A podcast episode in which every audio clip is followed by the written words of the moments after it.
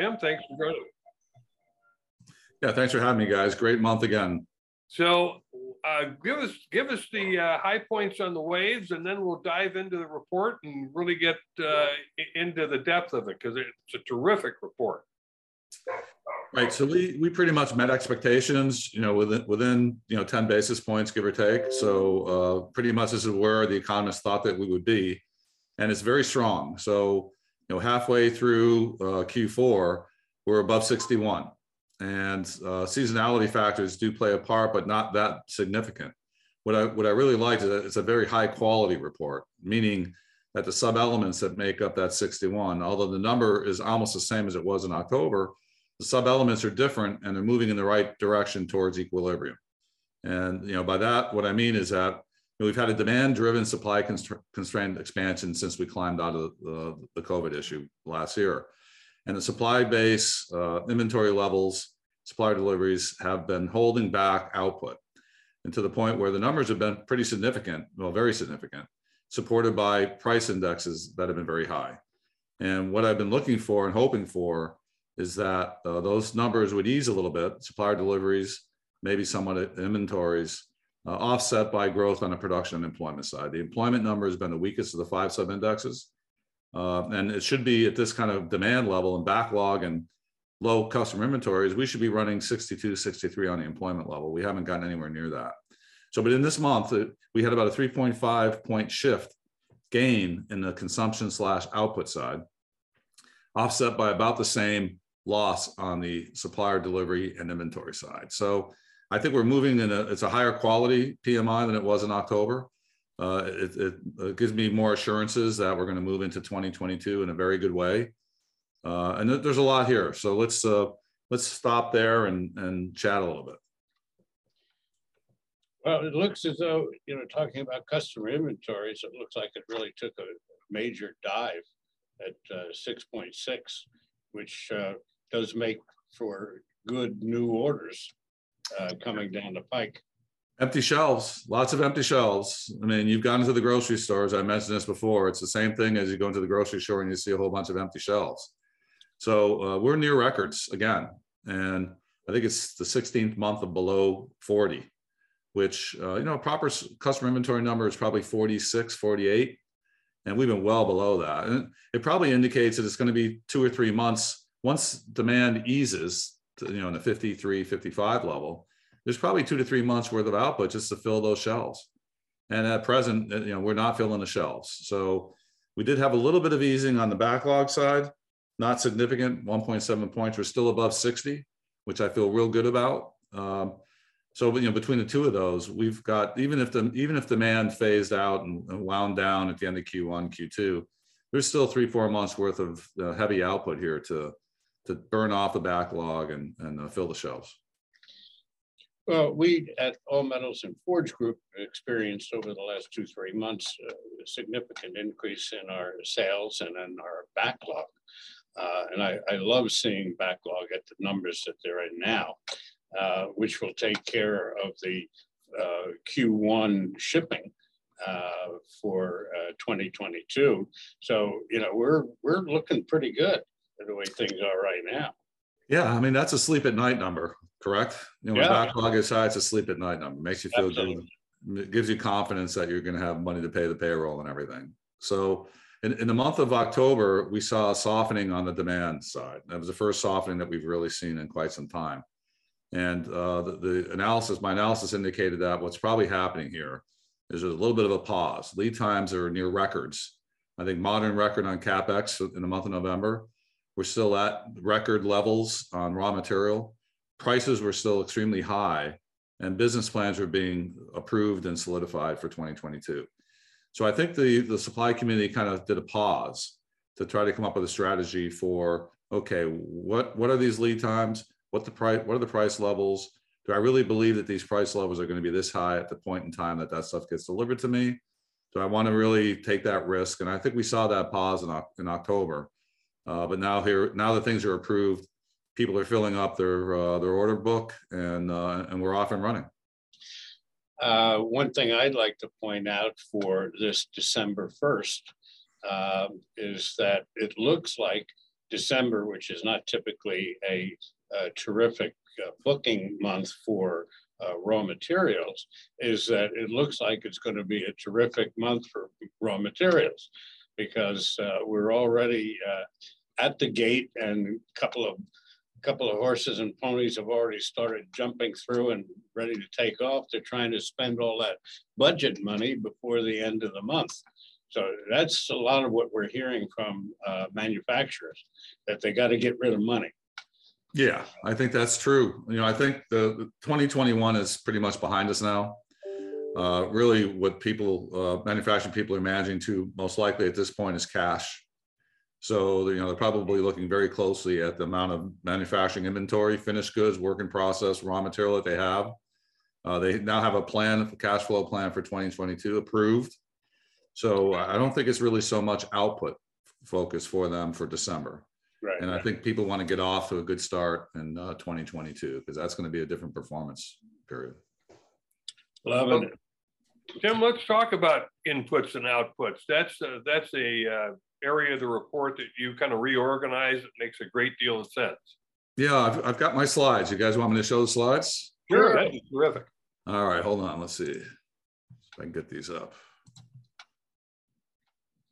All right, tell me when they come through. You're there. All right, okay. So here's the here's the uh, what we call the speedometer. Let me so I can see the right hand side. Does say November on the right hand side? Yes, it does. Okay, good. So you know, for your listeners and watchers and, and readers, we're in the sixth manufacturing expansion cycle since uh, 2000. And uh, let me get my pointer up here. So we had the China super cycle way back here. Then we had the subprime mortgage cycle that bumped it back up. We had the climb out from the recession. We had the cycle that uh, didn't really enhance employment wages. And then we had the uh, uh, mid 2016 growth cycle that started with Obama and continued through the Trump administration, juiced by the Tax Cut and Jobs Act, the highest quality uh, expansion cycle that we'd had in the, the prior 20 years. And now we're into this post COVID expansion cycle. So we're running well over 60 here. You can see we hit a record. I think this is probably back in the spring. And you know, we're still north of 60, which is super good. You can see in that last high quality expansion cycle, there's only a, you know maybe five or six points here that uh, we're over 60. We've easily uh, achieved that here. So uh, you know, really strong performance. And uh, for your listeners, again, if you look at the averages here, they run about 35 months from 50 to 50, from uh, the sign of an expansion to going back into contraction. Uh, and we're only 18 months into this. Now, this is an odd expansion cycle, just like the seasonal factors are being challenged with this. As, as Lou mentioned, December is generally a, a wind down month, uh, you know, close it out, catch your catch, cash and move on. But we still have a lot of people trying to move product through.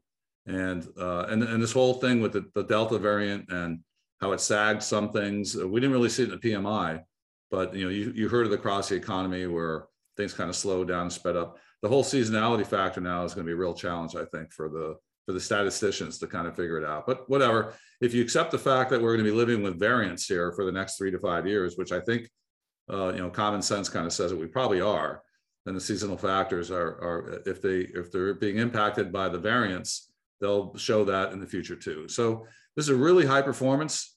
Uh, the the walk away from this is we're 17, 18 months into a typical 35 month cycle. We got another year and a half to go, which gets us into 2023. This I is the, uh, oh, I heard ahead. one of the, I heard one of the uh, doctors at John Hopkins who said with regards to the uh, COVID is that we may wind up going through the whole Greek alphabet. So uh, that could go on for a while. Almost like a bad hurricane season. Yes, Yeah. I, I, I don't know that I doubt that. And then, you know, the biggest risk in manufacturing really is we've been saying from the beginning of this, we, you know, we, we talked about this back in June of 2020, that the biggest risk is really the, uh, the foreign supply chain. At that time, I think we were- mostly concerned about Mexico. And, and look at what the foreign, you know, the foreign supply chain has done to us since then. I mean, Malaysia is really the, the best example, recent example of that, where it took the whole chip industry down for two to three months because of the packaging activity that they do over there and how seriously of an impact that had on all kinds of different product. I mean, the transportation equipment sector is our weakest sector in of the big six. It's still expanding, but pretty weakly. And that's our number three business sector. I mean, it's, it's, it's and it's dragging us down, it's dragging us back. And it's primarily, you know, people want cars, tons of people want cars. They just can't get them. So if that, you know, if we could really free up transportation equipment, uh, you see this PMI perform even better because it's it's actually holding us back, unfortunately. But okay, so let's talk about um, let's talk about the inputs outputs. Let me get this out of the way so I can. Okay, good. All right. So hey, look, the right hand side kind of says it all. We had ten to one positive comments to uh, to not so positive. Uh, that's very that's a very good number, up from four and a half to one. So the optimism in November actually improved compared to October. Uh, but in any event, both of them were very optimistic. I mean, even even this one, almost five people to one, feeling really good about demand in the future. That's what this sentiment uh, category tries to capture. We had an 18 to one hire to, to uh, force manage ratio. That is, we had 18 companies looking to hire for every one that was trying to uh, manage headcount through freezes, attritions, or layoffs. So that's you know really strong. 22 to 1, 18 to 1, same, same thing. So still a bunch of people trying to hire. Um, my, my general comments indicate under, under my employment area, 51% of them said that uh, they were having difficulty. In the month of uh, October, 31%, but September 47. So we're still having trouble. But I think the more important thing here, jump down to this. 7% noted that hiring activity was easier in November compared to October. In October, 5% said October was better than September. In September, 3% said that September was better than August, and 0% said uh, August was better than uh, July. So there's a clear mark there. I mean, it's not big differentiating, but it's a clear path towards something that indicates that people are having a little bit of an easier time hiring people. Now, we also have the turnover issue, uh, you know, driven primarily by backfilling driven by the workers' chase for uh, increased pay in the in the areas where they live in. So 32% of the comments noted high levels of turnover. 29 points of that 32 were uh, were really backfills, which okay, you, you need to hire two people to meet the demand, and every time you hire the two, you got one person who quits on you. So you got this you got this never-ending kind of cycle that's very difficult. But the, the positive thing in this is that we did see a decrease in retirements. So retirements have become a noteworthy trackable event in my employment comments back in the July timeframe. 4% uh, the comments talked about retiring, either retiring at, at the proper time or early retirements. But you know, that's nothing that you would expect to see somebody talk about. So these are kind of like unplanned events. 6% in August, 8% in September, and we're now down to 3% in November. So I think that whole wave of people wanting to get out, it might regenerate again if this uh, Omicron kind of takes off. That almost follows the, the transition of the Delta variant that, you know, people decide I'm not, you know, I'm, I'm done. I'm not going to take the risk. We might see that number go up again in, in first quarter. Uh, too early to tell. But I think for the month of November, though, it's positive that we don't have as many unplanned retirements because you guys know that when that happens, it's, it's painful because you lose a lot of knowledge.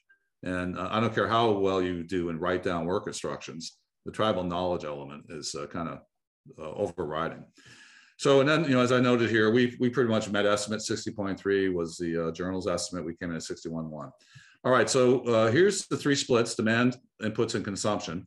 As I've said many times on the, on the call here, the consumption is really uh, the result of either a, a need, demand, or an input or both.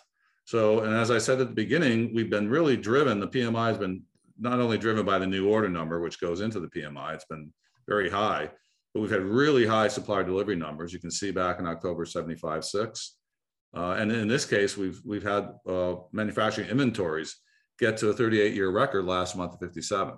So 56.8, 57, I mean, it's about the same. So we're really at record uh, manufacturing inventories, which consists of raw material, which is probably the biggest piece. We've got a lot of companies taking more pieces, more quantity of pieces than they normally would because they don't want to have to go chase it again.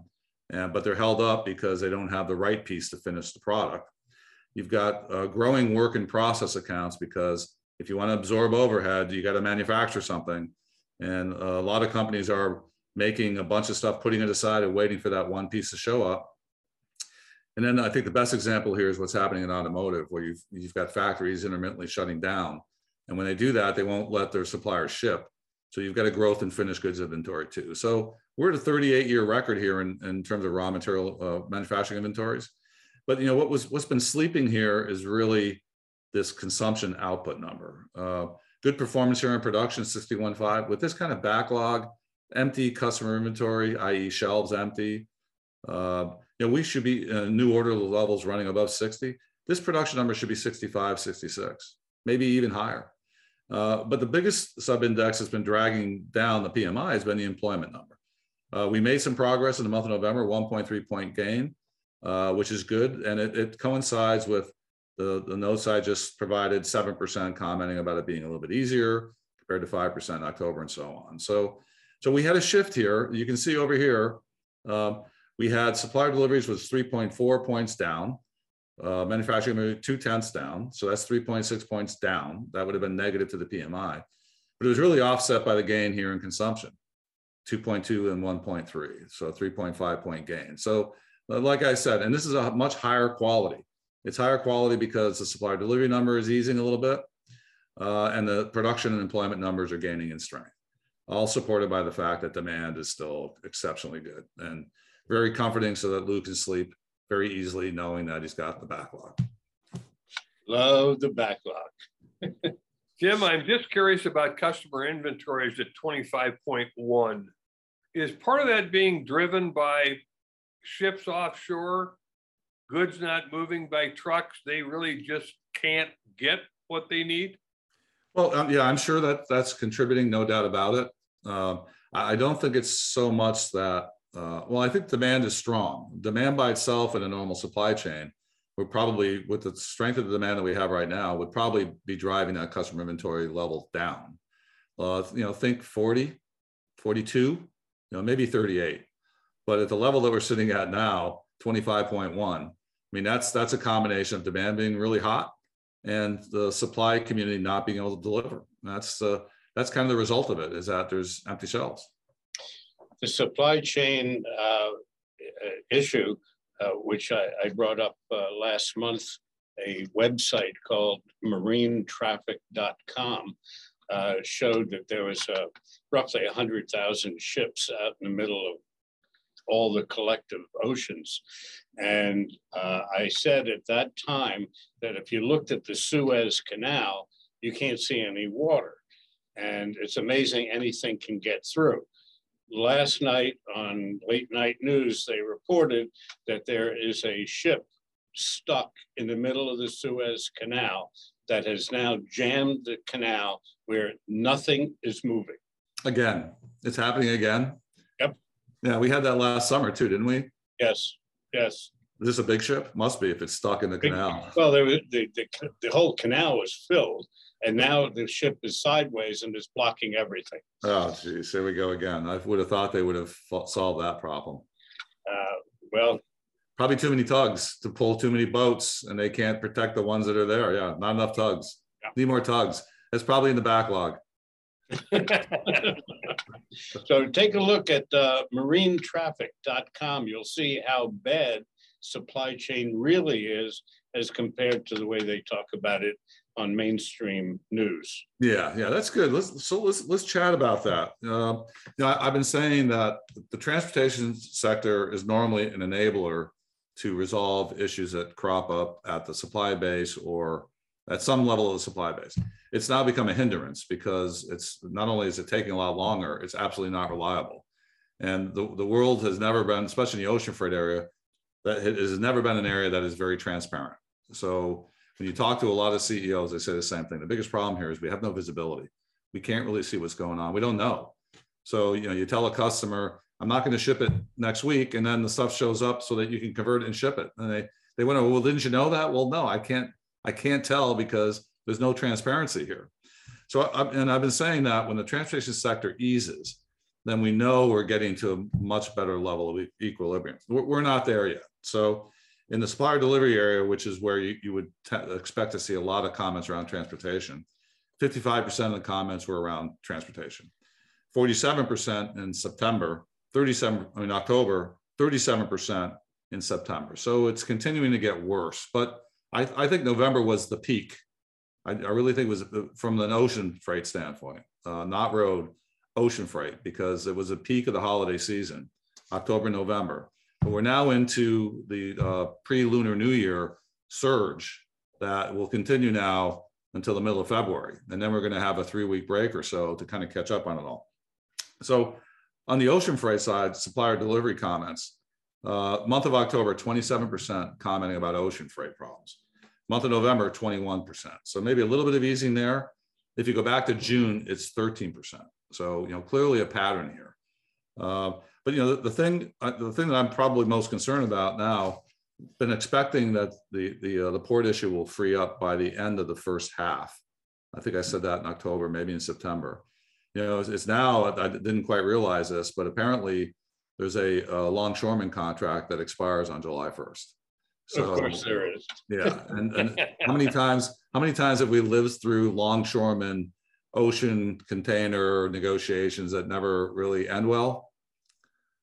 Yeah, and so so now you got you, you got the longshoreman sitting in a pretty powerful position, trying to get concessions out before this thing kind of eases. So you, know, you could easily argue, and I, I don't know, in the last 20 years, there's probably been two or three strikes on the West Coast. They were all in one bargaining group, all the West Coast ports. So uh, it's going to be interesting to watch that. I'm I'm still hopeful that uh, that doesn't become a factor in throughput. I'm still hopeful that uh, end of February, March, we're going to see some of this backlog burn down so that we can get back to a, a normal flow of stuff. And uh, and I'm particularly hopeful because I ordered a new desk and it's going to come in from overseas. It's probably stuck in the water somewhere. So we all have to brush up on the Taft-Hartley Act that uh, prevents unions from striking when it affects, negatively affects our economy, our uh, security, and so on and so forth. Didn't so that was used in the last 20 years? I recall that was used by one, or maybe it was Nixon or something. I remember that that the the, the president issued a decree that said get back to work. That's right. That's yeah. right. And I think it was the ports was ports. Yes, it was. It was LA. And well, it's the whole West Coast because they're one big bargaining group. But right. ho- hopefully, management will do the right thing too. I mean, it's, it's hey, these things aren't the, the, cause of one side. It's it's usually just both sides that that disagree and can't come to a bargain. That's what that's what bargaining is about, right? Right. Right. Well, well Tim, if you'll uh, uh, get back to your regular screen so that we can see you uh, as you chat with our listeners. I just want you to give us kind of a summary of what it looks like for 2022. I realize it is um, excellent at the moment, and it looks like we're at halfway through an expansion cycle. Um, and I don't know what that 61 number translates to in terms of GDP, but it's got to be good. Yeah, yeah. So Right. I think we've had a fantastic year. Um, like I, I think I was talking with someone earlier that uh, it, it's really just the automotive sector that's held us back. And, and I think that, you know, manufacturing has been extremely resilient here and hats off to every supply management operations person out there fighting through these battles every day. Uh, there, there is a piece of fatigue and uh, there's probably a, an element of numbness because you go to work every day, you expect, oh, well, I'm not going to ship the product till you agree to a higher price. Or sorry, I promise you, you're going to get 10 of those tomorrow. I'm not, I don't even know when you're going to get them. And this is happening every day. So, uh, you know, I, I, think that we can stick with it when we will st- stick with it. Uh, there's no other choice. Uh supply management people like what they do. Uh, but this has been going on for a long time now. There's definitely a, a, a bit of fatigue and numbness happening. But I'm, I'm hoping that things will kind of free up, primarily the chip issue, uh, you know, sometime in the first half of next year. There's a lot of talk about whether it'll carry through to 2023. Uh, like I've been saying, I think uh, we're not going to know the full story about 2022 until we get to February, March of next year, and we're into the performance period, and uh, and people are are probably going to be a little bit more uh, optimistic than you know. It's, it's hard to be optimistic today when every day you're having problems from the standpoint of revenue. So, you know, the other thing is, uh, you know, this prices index has been very interesting because uh, what it really signifies is that uh, you've been able to push price through all the way up the supply chain. Our panel consists of, um, you know, fundamental raw material companies all the way to people who make finished goods. So if you get sixty-five percent of the panelists saying that they're accepting, that they're accepting higher prices, that means you're pushing price increases through. As we've been talking now for quite some time, we thought the Q3 would be a good, uh, uh, profitable performance period, and it was. And uh, we were pretty optimistic that Q4 would be the same, meaning that everybody's taking the price pressure, passing it all the way through. And I, I think that'll be the case in Q4. Uh, and I think it will be in Q1 too, as long as demand stays where it is. Uh, you know, you heard you heard uh, Chairman Powell yesterday about eliminating the word transitory. Uh, I've, I've been asked about that several times today. And the only example I really have is, well, look, you know, the price of plastics are coming down. Will they get back to where they were? We'll see. Uh, with the price of natural gas being 450 right now, down from 550, that's a good thing, but it needs to get back to, to 250 to three to get back to the plastics cost and chemicals cost that we were experiencing pre-pandemic. Uh, we, you know, the steel market really well. We're down to 1750. It's not budging much.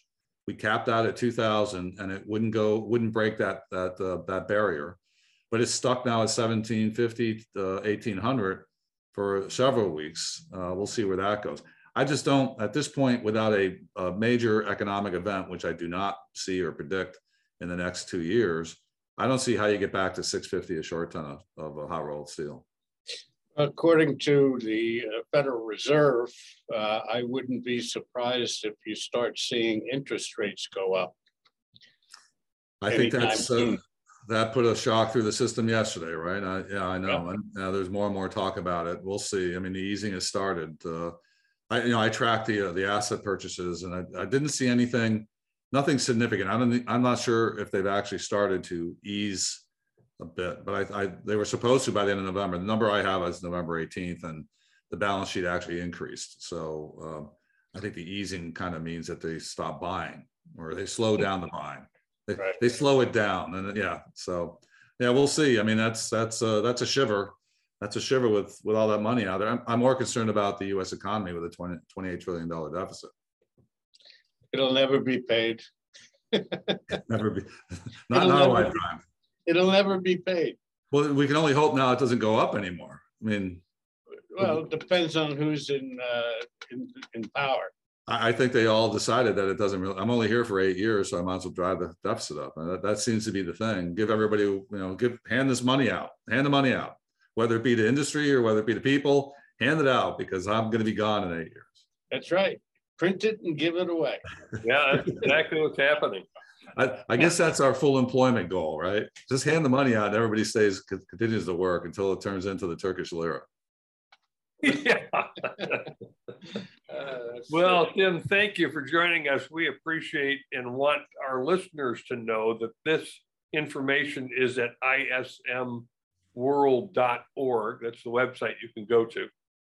And while you're surfing around, visit us at jacketmediaco.com where you can find the other shows that you see behind Lou. Tim, again, thanks for being on Manufacturing Talk Radio. You bet, guys. Thanks a lot. Talk to you next year.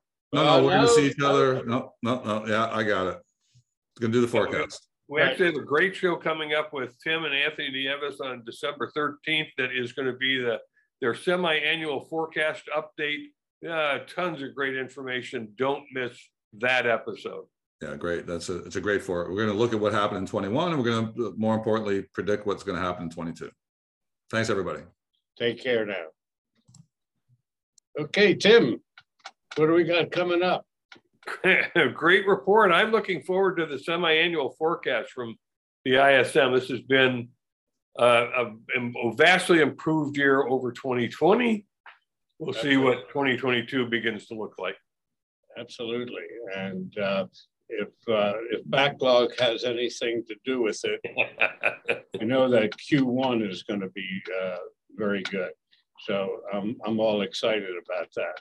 I may even get myself a, a brighter yellow jacket. Yeah, there you go. And for those of you listening to the show, get your orders in at allmetalsandforgegroup.com. You heard all the supply chain issues. There are bumps in the road. So order early, order often. Okay, that, that looks like a wrap. Tim, we'll, we'll talk uh, in about two weeks. You got it. Thanks, Lou. All right, take care. Take care, everyone. Thank you for joining us.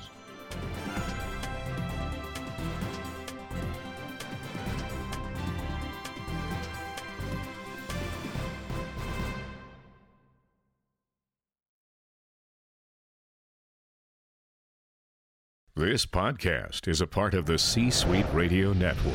For more top business podcasts, visit c-suiteradio.com.